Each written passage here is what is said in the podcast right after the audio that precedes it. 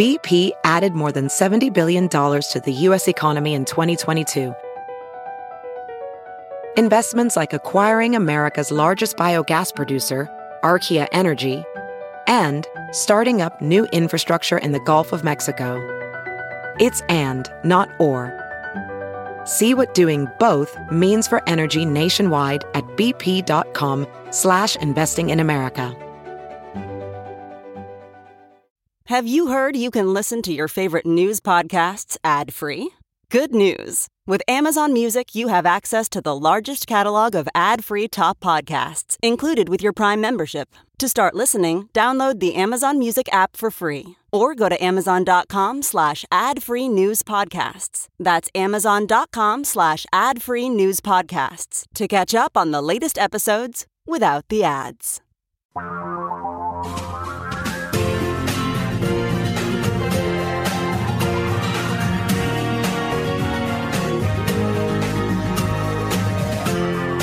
This is the Thom Hartmann Program. And greetings, my friends, patriots, lovers of democracy, truth, and justice, believers in peace, freedom, and the American way. A lot coming up on the program today. I want to start out with the GOP's obsession on power at all costs and how that might turn out. And we've got bizarre tales from the right wing incels, turtle love, and another Trump con. Oh my. Professor Richard Wolff will be with us, the economist and professor of economics. We're going to be talking about neoliberalism. What? What's neoliberalism? That's exactly what we're going to talk about.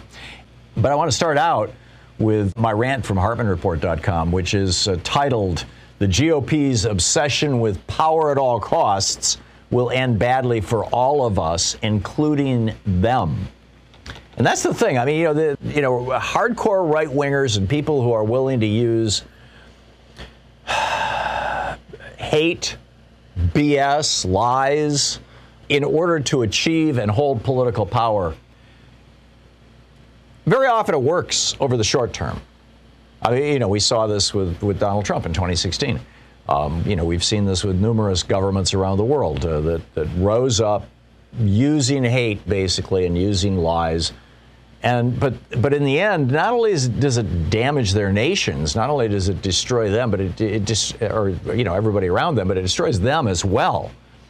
And and so I think it's useful to just like take a look at some of the things the Republican Party are is, in, up to, you know what what they're into right now, that have the potential to just blow back in our faces, as and, and in their faces as well. I mean, for example, you know, they're, they're running around yelling about voter fraud.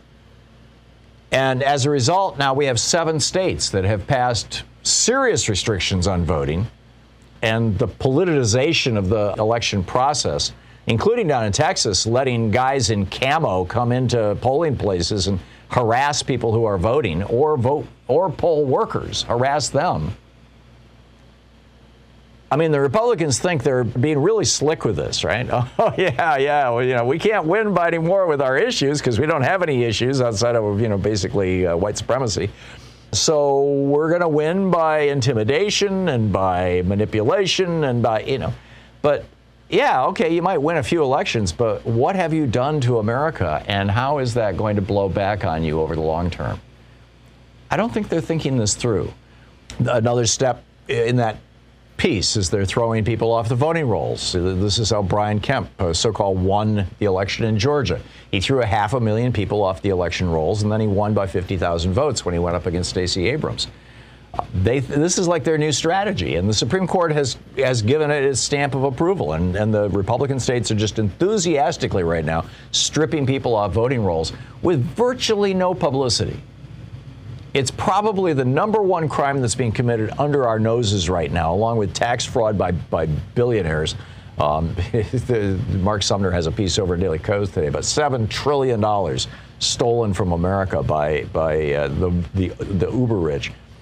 Uh, you know, that, that's happening without even basically much discussion in the mainstream media anyway.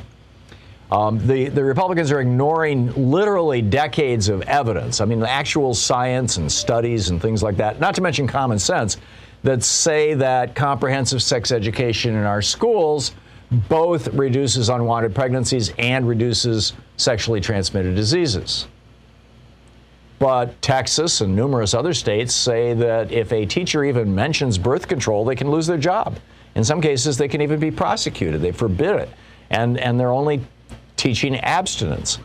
I mean, it's not, it's not just the abortion thing that Texas is up to. This is, this is kind of where I started this piece, is, you know, they think they're just too clever by half by saying that we can use vigilantes to end abortion in Texas. Well, you know, somebody else could come along and say we're going to use vigilantes to end free speech. If we're going to use vigilantism to end rights, where does that where does that lead to? Where does that end up? Well, again, here's here's you know, uh, they they uh, pretend that the brutal history of religious fanatics in New England, what I what I wrote about on Monday on on uh, on Labor Day, and the warnings of everybody, literally from Jesus to Jefferson, that it's uh, vital that we separate church and state. Just completely ignoring that, Republicans are embracing hardcore fundamentalist preachers, thinking that, oh, these guys will be with us forever. Yeah, just wait until you're no longer useful, Republicans. They're turning their back on science. They're, they, you know, they're, I mean, they're still fighting teaching evolution.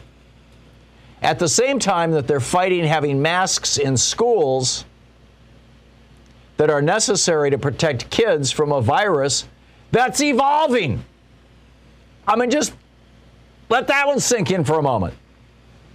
They're, they're spitting on the graves of, of the founders of this country who, in some cases, laid down their lives to codify and sanctify the right to protest by passing laws that say that if there's a, a, Black Lives Matter protest going on, you can drive your car into it. If you kill somebody, that's just fine. Seriously.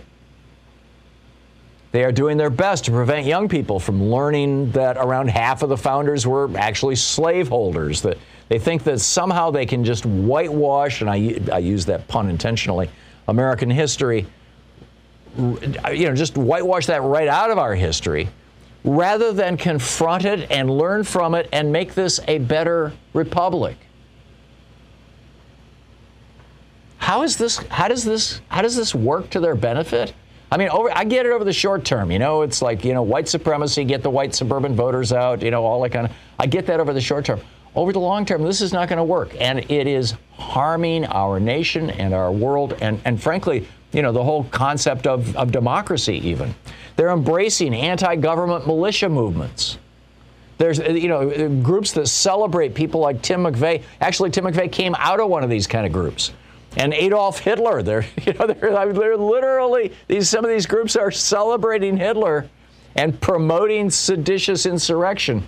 The, the, the Republicans are tolerating blatant lawlessness and corruption within their own party supporting politicians who participated in a conspiracy to hang Mike Pence and, and murder Speaker Pelosi. And now they've got this thing for September 18th that they're, you know, oh, yeah, we got to help these patriots. They're, they're political prisoners, don't you know? Really? You think this is going to help the party and the country? You know, sucking up to an obese orange makeup wearing billionaire who made his first fortune by, by getting his Alzheimer's addled father to sign a paper handing most of his money over to him? You know, this guy Trump has eh, literally, you know, his whole life has been a, a, lifelong business model of ripping off contractors and customers, lying to banks, insurance companies, and the IRS, and taking dirty money from foreign oligarchs. They are taking billions in campaign contributions from the fossil fuel industry and the billionaires that it creates while they're denying climate change. All at the same time that our nation is being repeatedly hit by so called natural disasters caused by global warming. They promote right wing media that traffics in hysteria and lies and racial hatred. Instead of having any kind of reasonable policy discussions, they're promoting jingoism and sloganeering and the otherization of anybody who doesn't look like them, pray like them, or love like them. And then they congratulate these bullies like the Trump train that ran Kamala Harris's bus off the road that Donald Trump was out there retweeting. So, eh, eh, isn't this cool? Right? These are the 21st century brown shirts that the Republicans are congratulating. How does this end well for the GOP? Am I missing something here? It looks to me like they're trading short term political gain for long term destruction of the Republic and of their own party. It makes no sense. This is the Thom Hartmann Program. Thom Hartmann here with you, fair and only slightly unbalanced. Howard in New York City. Hey, Howard, what's on your mind today? Yeah, hi. Uh, a long time ago, I was president of uh, Citibank South Korea and had the fortune to have lunches and dinners with George H.W. Bush and J.Y. Chung, who uh, was the founder of Hyundai. That must have been fascinating. Oh, man. I spent uh, three or four days with them, escorting them around. George H.W. Bush was just like my grandfather in those days. Hmm. Anyway, he wanted to find out what North Koreans who escaped from North Korea felt of the dictatorship there. And the thing they were, other than not eating and food and all, the thing that they were, the North Koreans were most terrified of was what they just did in Texas. They put a, they put embedded spies in the community, embedded spies in corporations, put a bounty. Any of these people could tell the uh, the dictator that they were anti-dictatorship. These people would go right to jail, maybe even worse. And well, that's, that's the same thing the Stasi did in East Germany. Exactly right. They turned. They literally had one third of the country spying on the other two thirds of the country. It's incredible. But my my terror now is that if Trump becomes president and if we don't get the voting rights settled, I'm afraid that might happen. Why couldn't he set bounties on people, put spies in? Like I'm sure Hillary Clinton would be the first to go to jail. He could do that, set bounties on people that offend him, that he's so vindictive and crazy. Yeah, he not only could, I mean, you know, he has done that. He has taken down politicians, he's taken down people who offended him. And he's proclaimed his, his, his not just willingness, his enthusiasm for doing something like that. I, I, this whole bounty thing, Howard, I, it, that's a fascinating story about George H.W. Bush in North Korea. Um, and, I, and I think an instructive one. This whole bounty thing is very, very troubling. I mean, it's, it's you know, wh- what's the logical endpoint of it? I, I think it's what you're describing. Yeah, that terrifies me, man. Anyway, just thought I'd mention that to you. Yeah, it's a fascinating one. It's you know, when you think about it, it's. Uh, have you ever seen the movie The Lives of Others, Howard? No, I haven't. It is amazing. I don't know where you can find it now. It's probably online someplace. Uh, if nothing else, you could probably buy it on Amazon. But it's uh, it's in German and it's subtitled in English but it is uh, it's about this guy, this kind of average guy who lives in East Germany during the time that it was East Germany, and uh, is spying on his neighbors for the Stasi. And what he learns about his neighbors and how it influences him in his own life, and then how he realizes that he's being spied on by the other neighbors, thus the title, The Lives of Others, you know. And I lived in Germany. You know, I lived in West Germany. I, I traveled around in East Berlin. I lived right on the East German border for part of the time that I was in Germany, but I never really understood their system of social control. And you know, the Chinese now have this one that's highly digitized, essentially. You know, their social they, they now have you know, a point system basically for to be a good citizen. Um, but in, in, East Germany, it was just far more brutal. It was just you know turning your neighbors and uh, you know compile dossiers on everybody. It was amazing. Howard, thank you. Thanks for the call. Thanks for the, uh, frankly, the, a great idea to, to, to riff about one of these days. Thank you.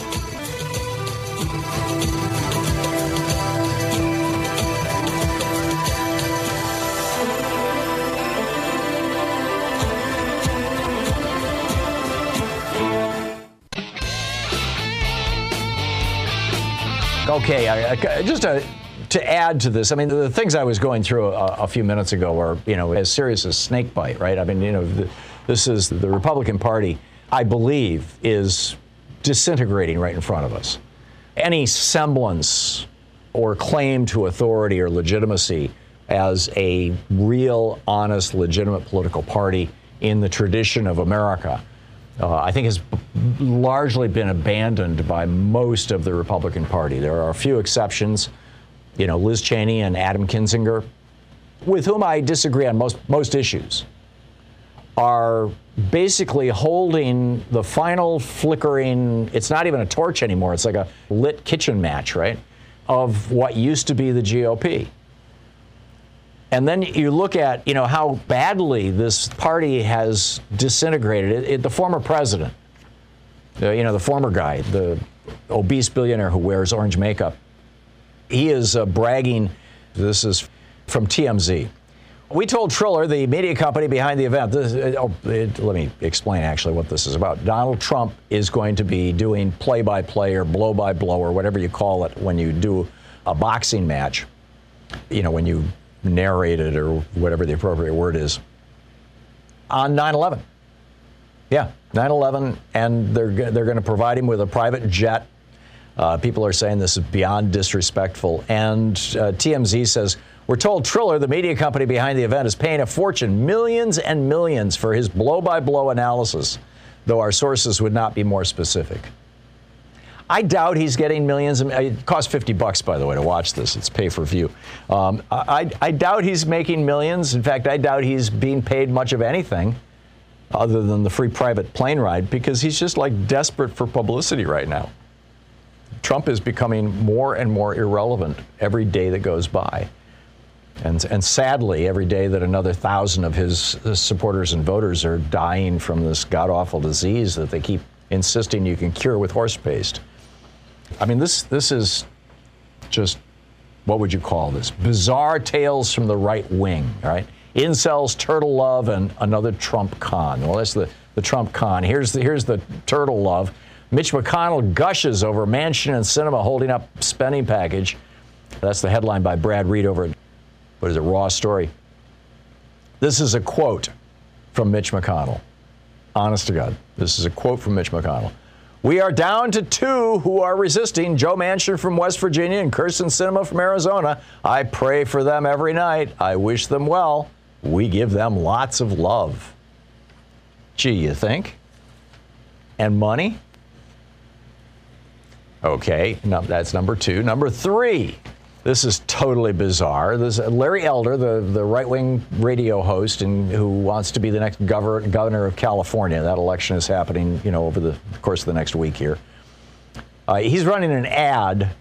At the start of the video, a guy named Brett Gold, uh, you know, looks into the camera as if he's talking to Newsom and says, "You remind me of the guy in high school who took my girlfriend." Really? This is how you run a political campaign?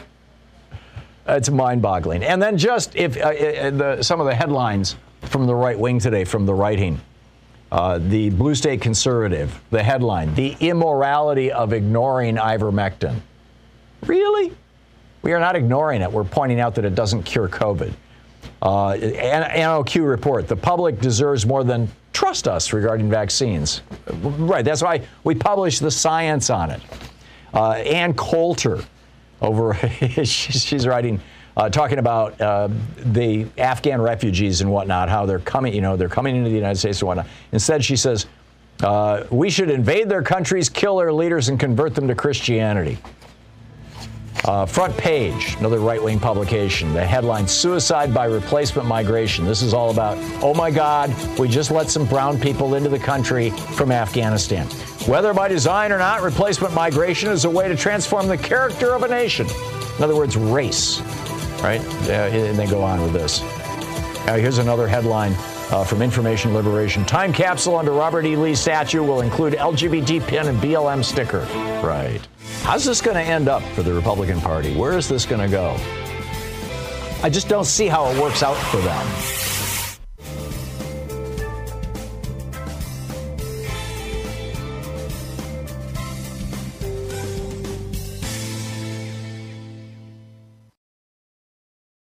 Quick math the less your business spends on operations, on multiple systems, on delivering your product or service, the more margin you have and the more money you keep.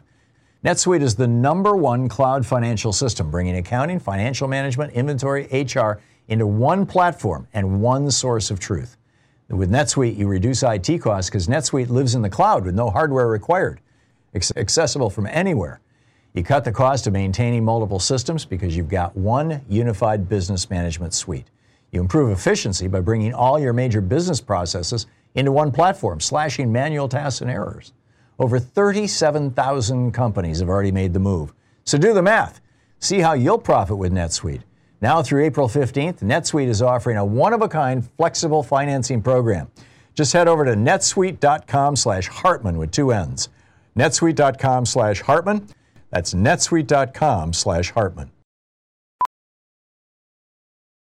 Professional welder Shayna Ford used VR training developed by ForgeFX to hone her skills as a welder. The more time that you spend practicing it, that's what separates a good welder from a great welder. VR training can help students like Shayna repeatedly practice specific skills. Virtual reality definitely helps because the more muscle memory that you have, the smoother your weld is. Explore more stories like Shayna's at meta.com slash metaverse impact.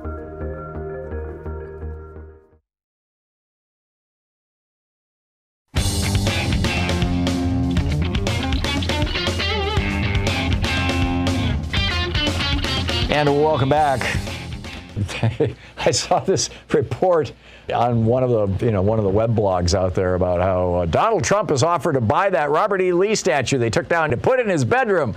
And I was reading it thinking weird, but yeah, okay. So and I and then I got there and it was uh, Andy Borowitz. Of course it was Andy Borowitz.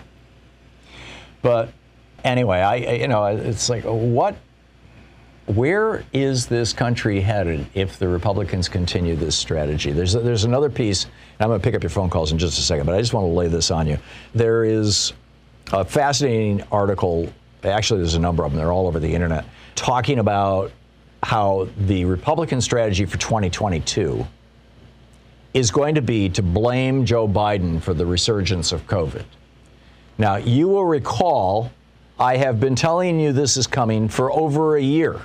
it's like for about a year that the Republicans are going to try to blame that, you know, that if, if Biden becomes president and then when Biden became president, you know, back before January 20th, actually before November of last year, the Republicans were downplaying COVID because they didn't want the economy to go in the tank because they were afraid that would hurt them at the election, uh, you know, at the ballot box.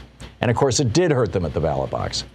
Now, they're trying to upplay COVID, as in make it worse and draw attention to it and complain about it, because they think that that's go- that that's going to hurt the economy and that will and and as well as hurting Demo- eh, Democrats in the election. And I'm not sure it's going to work because I think people have figured out that it's Republicans who are refusing to wear masks, it's Republicans who don't want to get vaccinated. And the Republicans actually, I mean, this is like, there are multiple sources now leaking this that inside the Republican Party, they're having meetings talking about how can we blame the Democrats for COVID, for the Delta, for the Delta variant, for this uptick in COVID that we have right now that's happening on the watch of the Democrats, on the on Joe Biden's watch. How can we blame him for that? And they're trying. They're out there trying to, literally trying to blame him for it. And it's just not working. And I, you know, I just don't see how it, how it works out. Susan in Decatur, Georgia. Hey, Susan, what's on your mind today? Hey, Tom, I have the answer to your question. Okay, great. My uncle, yeah, my uncle was a miniature Trump. He did a lot of things and acted a lot of ways like Trump did. So, through growing up around him my whole life, I had to learn, the family had to learn how to kind of guess what he could possibly do next, you mm-hmm. know? So, feeding off from what we were talking about last week with the whole Bannon thing, he is going to run on abortion was all me, and he's going to campaign on that because that's what he promised by putting the judges on the Supreme Court that he would ban abortion. And secondly, your question about the science and Biden doing Well, bad. hang on, hang on just a second, Susan. Let's, let's get to that in just a second. Let's deal with this first, if we may. You really believe that Donald Trump, A, that he's going to run for president? I don't think he is. I think it's Yeah. just a scam to raise money. And B, that that it's a vote winner. I mean, uh, Yes. like more than 50% Yes. of, the, of the population to say that you've outlawed Yes. abortion. I, I, I'm skeptical about both those claims. M- Make your no, case. I don't think so. Not from the wackadoodles that I've met that are complete 1,000% Trump holes. They course. are excited. Of course, you live in Georgia Um, and I live in Oregon, so that may account yeah, for a they are. difference in They perspective. let me tell you also in Georgia, as a heads up, uh, the Trump hole neo-Nazi Confederate people are coming. They are coming to uh, protest the Lee statue coming down. So everyone beware. Hmm. But also, the whole thing about uh, Biden doing bad with COVID, that's because he's going to flip it around with the whole anti vax thing, and he's going to say science doesn't work because Biden's COVID numbers are worse than they were under me. So we don't even have to follow science, and it'll be a whole Bolsonaro situation. But how do you know that? And and but Bolsonaro is having to, re, for people who don't know, he's the Jair Bolsonaro is the president of of uh, Brazil right now, and he's and he's like he's following the Trump playbook uh, brilliantly, and he's ranting about yeah. you know uh, voter fraud. That's his new thing, and he's putting his hack uh, you know toadies in charge of the elections, uh, in my opinion, right. to steal the next election, which is what the Republicans obviously trying to do as well. Um, I don't know that it's going to work out for him, but you know, I get what you're saying, Susan. I completely understand it, and I agree that a large chunk of the Republican base is going to go down this road. But I think they're like lemmings heading for the edge of the cliff. They're just there's not enough people who are believing this, and they're dying at the rate of a thousand a day. Yeah, but Trump wants to make a comeback just like Hitler made a comeback. He, if a man sleeps with a Hitler book by his side for 20 years, yeah. that, there's a reason. Yeah, yeah. I mean, it's, you just have to keep putting the pieces together. It's going to fall. I mean, it's going to fall apart, but we've got to go through the worst part first. Yeah. Well, we'll see. We'll see. Susan, thank you for the for a thoughtful conversation on all this. I appreciate it. Michael in Bronx, New York. Hey, Michael, what's on your mind today? Hi, Tom. You was discussing about the tactics of Trump, and I had a call to tie together the stuff that we heard in the news about the anti-abortion laws that Texas has pulled. The Texas governor a Trump follower, a Trump supporter, when you got the anti um, vaccination and anti mask mandates by another Trump supporter, that being Florida, DeSantis, DeSantis yeah. they come, yeah, we have all these um, laws coming up that's designed to save lives, and then they got the audacity to say, we're interested in protecting lives, we're interested in protecting the unborn. And I say that's a bunch of hogwash because you are the same guys that are favoring the ongoing gun violence. You're favoring attacks towards people that are speaking the truth and calling you guys out. Those that do not share the same opinions as you. You are more deadly to the American people than the tactics used by Democrats. I would argue that we're the ones that are more protective of human life than they give us credit for. And they're just pretty much all about violence and deadly stuff and then want to get into um, people's personal business, you know, get into women's personal um, private health issues, which is a HIPAA um, violation, in case you didn't know. And then when Greg Abbott's going to say, so, my, so Michael, if, if, if Democrats were to come out and uh, I'm recalling back in the 70s, uh, in the early 70s, if you said I'm a member of the pro-life movement, everybody understood that you were opposed to the death penalty. That was that was called the pro-life movement from the 1940s right up until the 1970s. And then in 74, 75 thereabouts, some preachers rose up and said, "We are the uh, pro-life movement. We're against abortion." and they rebranded it. I'm wondering if it could be rebranded again. If uh, the Democratic Party or, or some folks within the Democratic Party were to come out and say, uh, we are rolling out the 21st century pro life movement. We, are, we want to support comprehensive sex education in our schools to reduce unwanted pregnancies. We want to provide uh, health care to everybody in the United States, free a national health care system so that everybody has access to it. We want to make lives better. You know, we're pro-life, right? We want to make lives better for young people by giving them, you know, pre-K, free pre-K, and and we're going to strengthen our schools. We're going to have free public colleges and things like this. So These are all pro-life things. We're going to reduce the, the pollution that is, you know, destroying our atmosphere, global warming. We're going to cut carbon poisons. We're going to reduce the poisons that are that are generally in our, you know, like Trump just gutted the EPA and actually legalized a pesticide that we know causes brain damage mm-hmm. to young children for our food supply. It's been in our food supply for, for the last two years. Biden just took it out. So, you know, just kind of going through this list of all these things that affect life and say, this is our pro life agenda, and just start referring to it constantly as the pro life agenda. What do you think, Michael?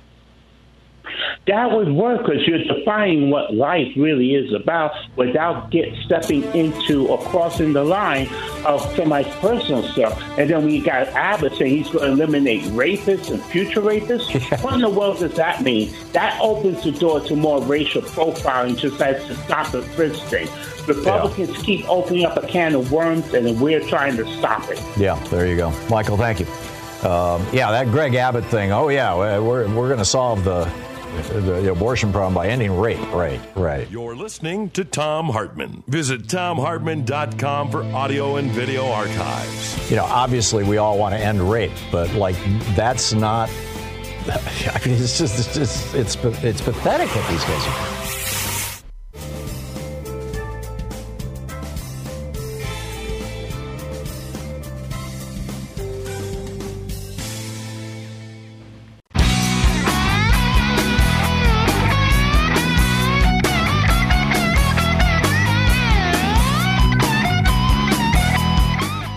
In Stamford, Connecticut. Hey, Sean, thanks for watching us on Free Speech TV. What's up? Oh, hi, Thom. How you doing? Good. You asked a question at the end of your last about the of the Republican Party, and I realized what you were describing is actually corporate America, mm-hmm. where everything is short-term gain, not looking at the future. It's always what can I do now. That's a great point. It's the same kind of uh, ideology. It's almost like you know, a caricature of ADHD, you know, living yeah, exactly. in the moment. Yeah, right? and also when you think that when you talk about the, the guy who's on prison from the Bronx about uh, the pro-life movement, mm-hmm. you know, by ending abortion, you could have these n- newborn children who can now become soldiers for your corporatist agenda army, if you will. Right. So there's that. So I, I see where, where he was going and where you're coming from, but I think it's that we all have to stew and simmer for a while and figure out what are they really going after. I think that may be it. Because, but, but as a party, um, you can almost stick a fork in them because they're done. I, I think so. I really do. I think that the only way that the Republican Party holds on to power is with a white supremacist base in rural states that are almost entirely white, or by cheating, basically by rigging elections and things. I, you know, it seems like that is their formula. And I don't think but it's also, a sustainable but, but as but as the suburbs, you know, major urban areas and suburbs become more and more Democrat, because people thought, okay, suburbs were usually Republican. That's not the case anymore. Yeah, no, it's it's it's changing. Sean, thank you. Excellent points all. Dennis in Aptos, California. Hey, Dennis, what's up? Uh, yeah, I had CNN on briefly. Apparently, Trump said that if Robert E. Lee had been a general in Afghanistan, we would have won the war. But that's not what I really wanted to call about. if the uh, loser had run had won the war, we would have won. Yeah, I don't get the logic of that one. Yeah, yeah. Well, you know, I, I, I was hoping for anybody from CNN in that panel there would have actually mentioned that, but they didn't. They went off yeah. about how Trump's just a lunatic and saying things to get support. But you know, uh, I was gonna. I, I want to say this right now. One thing that's been off the table for quite a number of decades now, I think, is the population growth in the world.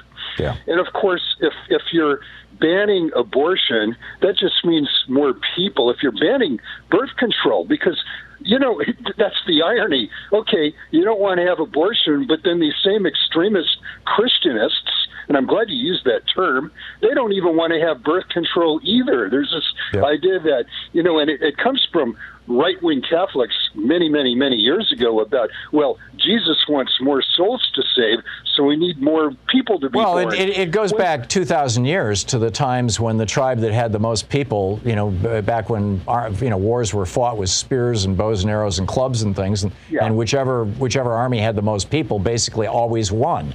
And so, what do you want to do? You want to have as many babies as possible. Yeah, uh, and you know, I want to bring up that when when you you and I were born, which was basically around the same time, wasn't there just like two two plus billion people in the world, and now we Yeah. have seven billion? Yeah. I mean, We- look at the pollution that's come out of that. Yeah, we The hit two billion in sinks that have 1930. We hit three billion in 1960, and now we're we're, we're closing in on eight. I think it's hard to keep Wow. track of. It's amazing. Dennis, thank you for the call.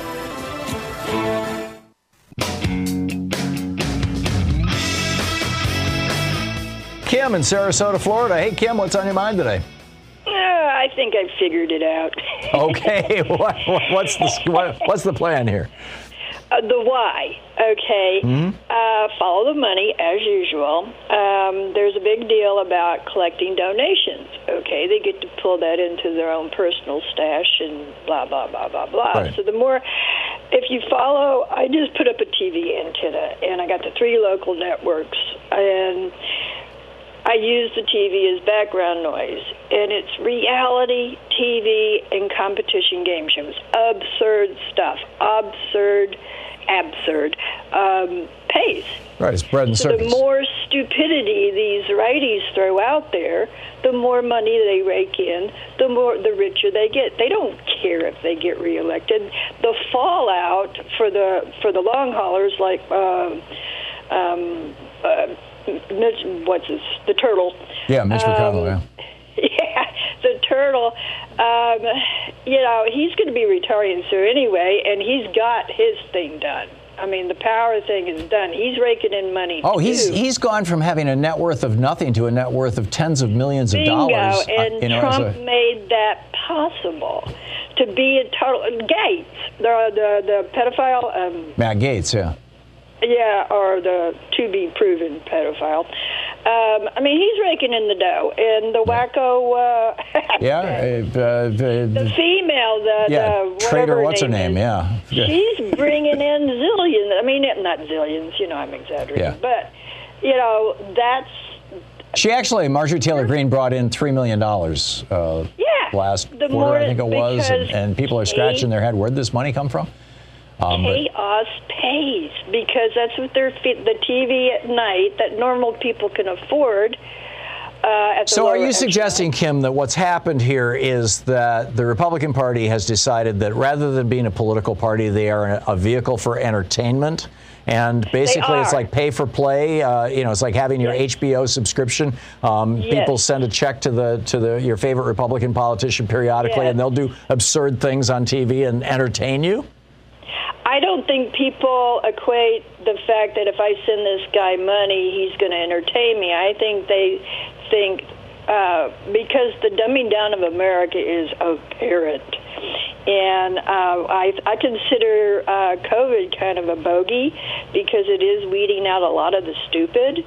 Uh, that's cold and, and heartless, but And that's sad. the way I feel. And uh, uh, unfortunately, taking some good people with them. Mm. But uh, you know, if you're sick and you have a heart attack and you can't get into the ICU because there's a bunch of unvaccinated idiots in there, um, I'm sorry. Which is, by the way, happening. Oregon, the state where I happening. live, just told Idaho, the next state over, that we will not take their hospi- their, their people from their hospitals, which are overflowing, because our hospitals right now are at nine. We were we were at seven percent of capacity a couple days ago. We're at nine percent capacity right now, and uh, you know, but you know, we're uh, particularly in the in the in the large you know areas, Portland, Salem, uh, Eugene. Uh, basically, we have three big cities in in, in Oregon. Um, you know, we're well vaccinated. I mean, we're really well vaccinated, and and uh, but we've got a problem in our own red counties, and th- those red counties are flooding people into the blue county hospitals. And we just told Idaho, sorry, can't take any more of your people. I, you know, I know you want to send them, but we can't do it. I got to, Kim, I got to run, but thank you, thank you, great ideas all. Nick in Crofton, Maryland. Nick, you have the last minute this hour. What's up? Hey, thanks, Thom. I got to really quickly say that uh, I think you do as good a job of anybody in the United States of talking about these issues and Thank having you. us think about them. Um, what do you think about this? A two-pronged approach. I think that the Biden administration, not that I'm, I'm not, I'm general approval of what they're doing, but they have to take a stronger tact on uh, the the um, January 6th people and the origins of it, and they have to send a stronger message because to me, and this may be just my personal opinion, I don't. I think they're kind of like, well, I, I, we we want to, you know, prosecute them, but you know, and we all know if this was Black Lives Matter, what, what, what would happen about all of this, mm. and just general, the generality of the, the Trump administration needs to finally be brought to justice and and send a strong message to to these uh, militias out in the country that you're not going to be allowed to do this.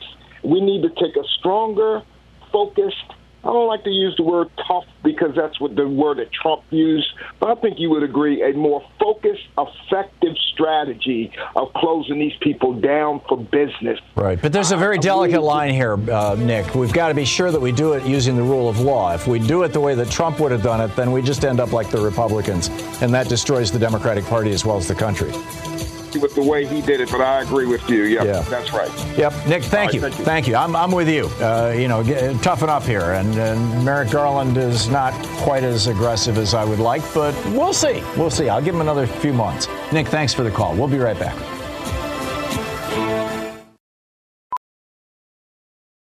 Welding instructor Alex DeClaire knows VR training platforms like Forge FX help students master their skills. There's a big learning curve with welding. Virtual reality simulates that exact muscle memory that they need. Learn more at meta.com slash metaverse impact. As you write your life story, you're far from finished. Are you looking to close the book on your job? Maybe turn a page in your career? Be continued at the Georgetown University School of Continuing Studies. Our professional master's degrees and certificates are designed to meet you where you are and take you where you want to go. At Georgetown SCS, the learning never stops, and neither do you. Write your next chapter. Be continued at scs.georgetown.edu slash podcast. This is the Thom Hartmann Program. Our book today in the Thom Hartmann Book Club is Shatter the Nations ISIS and the War for the Caliphate by Mike Giglio. This is from the prologue. Dateline Mosul, Iraq, February 2017. Abdul Wahab swore it was a true story. His eyes were reflected in the rearview mirror as he sped his pickup through battle beaten country. To the left, the setting sun cast a Polaroid haze across brown fields and squat stone farmhouses. To the right was a ridge of mountains, Ahead was a flat road and a darkening sky. There was a soldier, a big soldier named Will. That's how Abdul Wahab put it. He pronounced the name Wool. Wool, wool. He said it a couple more times, like he hadn't said it in a while. He slowed the truck to roll through the final checkpoint manned by the Kurdish militia, whose green and red flags snapped in a bitter wind. A soldier in a scarf manned a machine gun on the barricade that marked the boundary. From there, the road led 60 miles through territory controlled by the Iraqi military to the edge of Mosul and the last bastions of the ISIS caliphate. Will was one of the American Special Forces sent to Iraq more than a decade earlier to kill insurgents.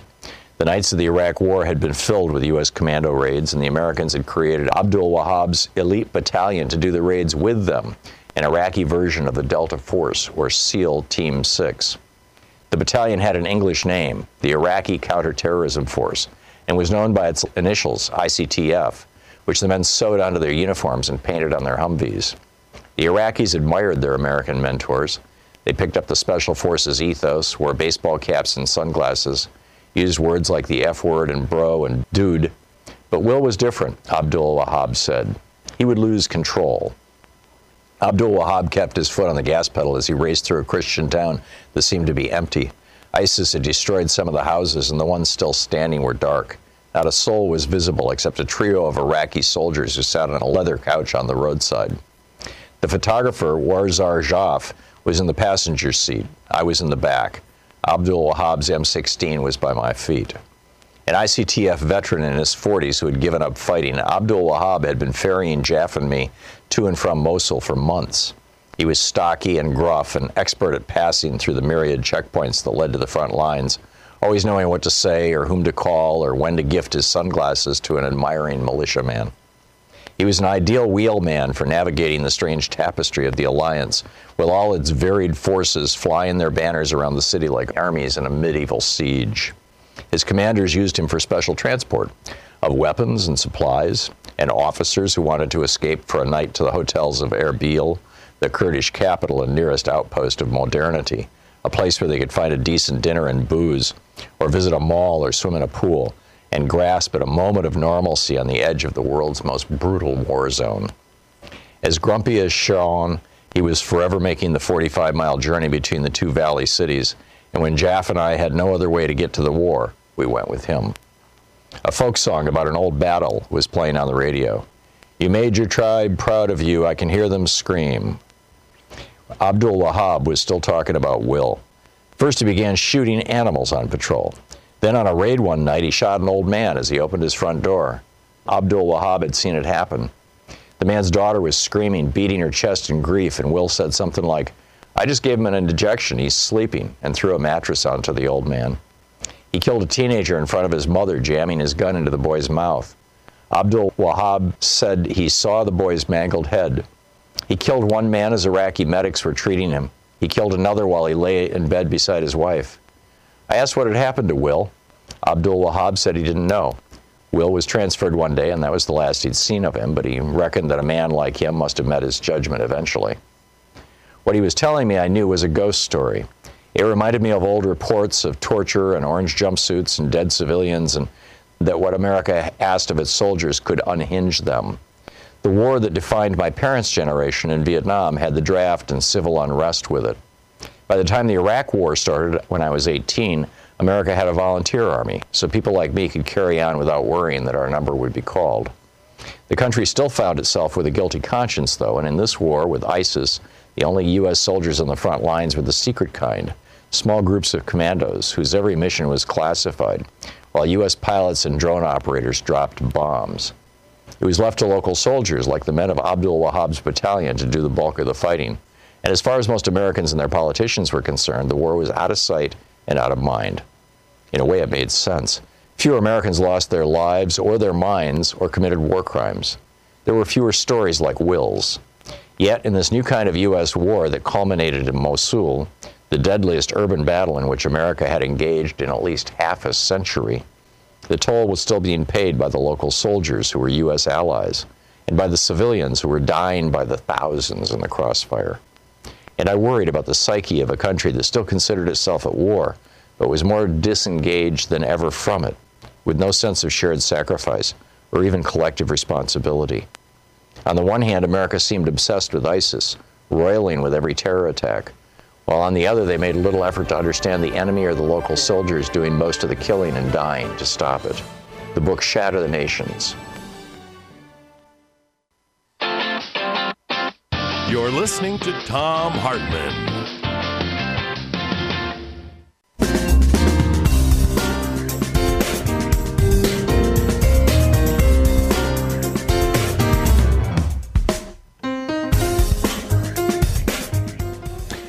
On the line with us right now is Professor Richard Wolff, the economist, the co founder of democracyatwork.info, the author of numerous books. His latest book is The Sickness is the System When Capitalism Fails to Save Us from Pandemics or Itself, also available as an ebook. Uh, rdwolf with 2fs.com, also uh, his website. Uh, Prof Wolff, P R O F W O L F F, is his Twitter handle. Professor Wolff, welcome back. Can, can you, I, I, we keep bouncing this word neoliberalism around, and it's like the movement that has no name. It, it and and I, am I'm, I'm wondering if you can just lay down a, a straightforward explanation of uh, what neoliberalism is, where it came from, and why we should care about it. Okay, I'd be glad to. Um, the confusion is particularly strong here in the United States because we use the word liberal in a different way uh, from the way, for example, they do that in England or in most of Europe. In those parts of the world, liberal means the opposite of government intervention. It's what we would call private enterprise or a privatized economy, an economy in which the government's economic interventions are minimized or, in the more extreme formulations, absent altogether. So you might say the opposite of, of liberal in that language, in that kind of English, uh, is the notion of Keynesian economics or active ongoing state intervention. So, what then is neoliberalism? Well, it's really a term that came into vogue around the 1970s. And it came into vogue with the ascendancy of Margaret Thatcher in England and Ronald Reagan in the United States. That was thought, particularly by them, uh, to be a great turning point in America after the legacy of the of the uh, uh, Great Depression and the New Deal had worn off.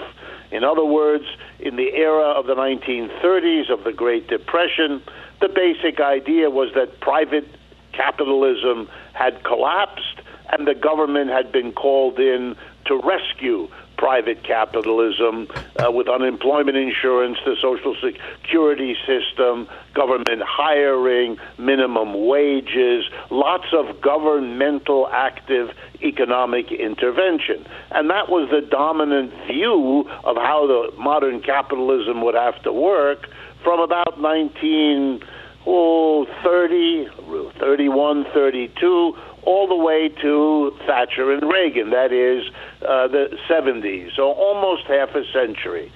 Then the story goes, this petered out. This approach of government intervention left a lot of people unsatisfied, not just the business community, although they were the most upset, but other people too who felt that inflations and stagnations were also part of it. So there needed to be a change. And the right wing really took the, the bit between its uh, lips and ran with it uh, and developed an alternative. And they literally stood the old Keynesian New Deal idea on its head. Instead of the private economy being the problem and the government is the solution, they reversed it.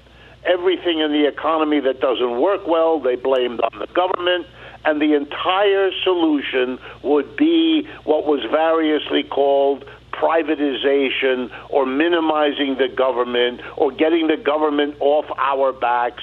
It was literally the opposite for the last 40 years of what you had had for the previous 40 years. And it got the name neoliberalism, the return to a supposedly great situation where the government would be getting out of our hair and we would return to the glories and wonders of private enterprise, private markets. Let the corporations do whatever they need and want to do because the pursuit of profit by business is the royal road to prosperity and growth for all of us. And a key part of that was came to be globalization the idea that the globe should be remade, the world economy remade by profit driven corporations, all of them private, and governments should simply get out of the way and let the wonders of the market unfold. With the collapse, the crash of 2008, and now again the crash of 2020, a crash that happened even before COVID now you see that we're probably at a switch point again where all of the criticisms leveled at government economics in the 70s is now being levied against this neoliberal phase. And so you even have people like Paul Krugman and others who were once enamored of the privatization neoliberalism changing and going back to seeing an important set of roles for the government. So, uh, you know, in the uh, Warren Harding, when he was elected in 1920, um, his his uh, two campaign slogans were a, a, return to normalcy, and by that he meant dropping the 91% ta- top tax rate that had been put in place because of World War One, and he did that. He took it down to 25% and and more government in bu- no more business in government, less government in business, which was basically what you just described, right? To reduce the role of government and government regulation. That uh, kicked off the Roaring Twenties, although there is an argument to be made that the Roaring Twenties was also kicked off by the end of the flu epidemic, uh, and I think we understand that better now, having been through COVID.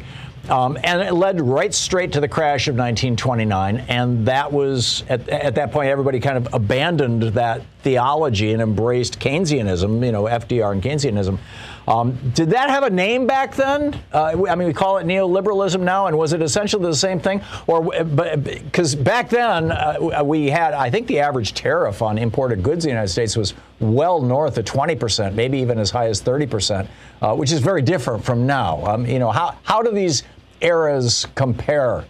Uh, and well, I think, and I think Tom, your question answers itself.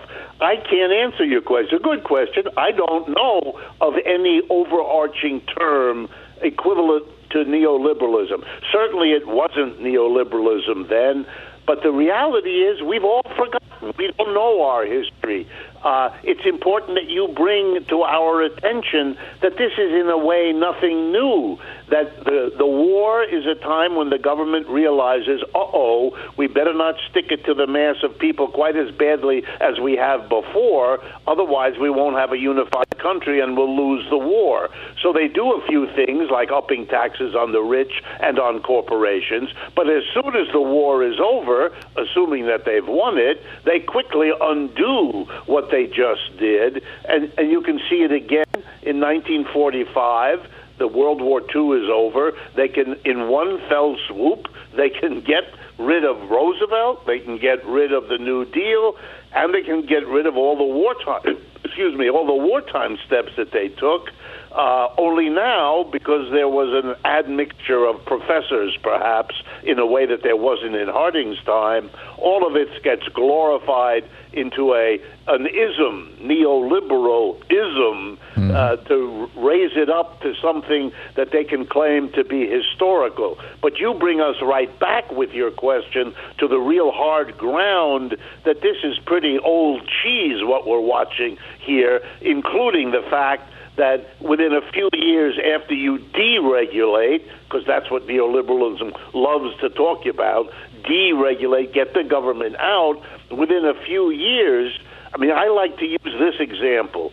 In 1999, Bill Clinton signs the repeal of the Glass Steagall Act the Banking Act that was passed in 1933 to control the terrible impact on our depression of what banks did. The banks fight it. By 1999, they get the Democratic president to sign off on repealing it. And nine years later, the economy experiences the worst crash since the 1930s. I mean, you need a playwright to write a script, and if he did, it would be considered to be a little bit mechanical uh, the way this thing has been rerun on us. Yeah. So, so where do we go from this? I mean, this this uh, epidemic of neoliberalism has uh, moved at least seven trillion dollars out of the pockets of the middle class into the top one percent. Uh, we've seen our, our power systems and water systems privatized and, and giant monopolies created to the point that, you know, uh, our power systems can't deal with floods and, and, and hurricanes. And I mean, it's just, it, we've got this disaster as a result of this 40 year experiment with neoliberalism, or, or maybe you could call it Reaganism. Uh, how do we get out of this? Well, I think the first thing is to, is to make a recognition that few people have been willing to make, which is a little bit, and this may, you know, may separate us from one another a moment uh, you got to recognize that the problem isn't this or that phase of the capitalist system, the one with more government, the one with less government. We've been there. We've tried that. We've tried more. We've tried less.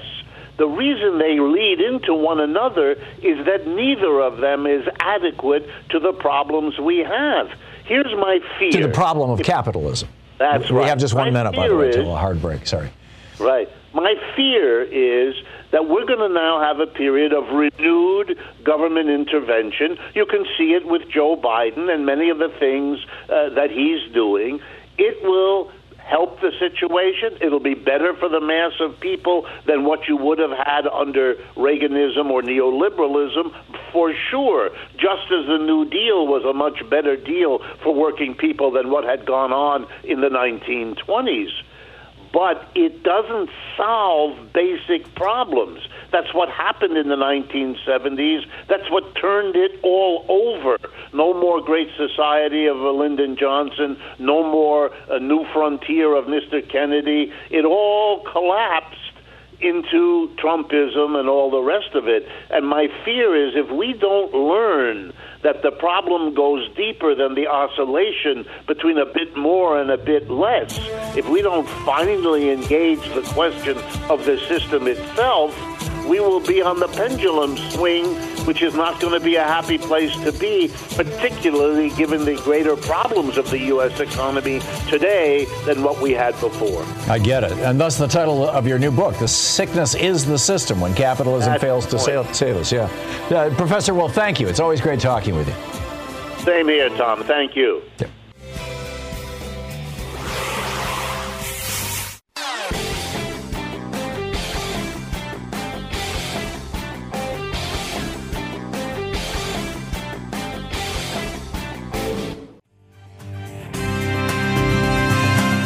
Hey, special thanks to Louise Hartmann, Sean Taylor, Nate Atwell, Jamie Holly, Joyce the Hammer Nance, Nigel Peacock, Sue Nethercutt, Patrick Hoyt, Geraldine Halbert, Ron Hartenbaum, Chase Spross, Nicholas Miller, Pat Sweeney, Jabberwocky, Jay LeBlanc, Connor Arroyo, and Carne Verde. All the folks who work on this program. And thank you to you for uh, participating with our program and spreading the good word and supporting our sponsors and our stations. Get out there, get active, tag your it. You've been listening to Thom Hartmann. For audio and video archives, visit thomhartmann.com.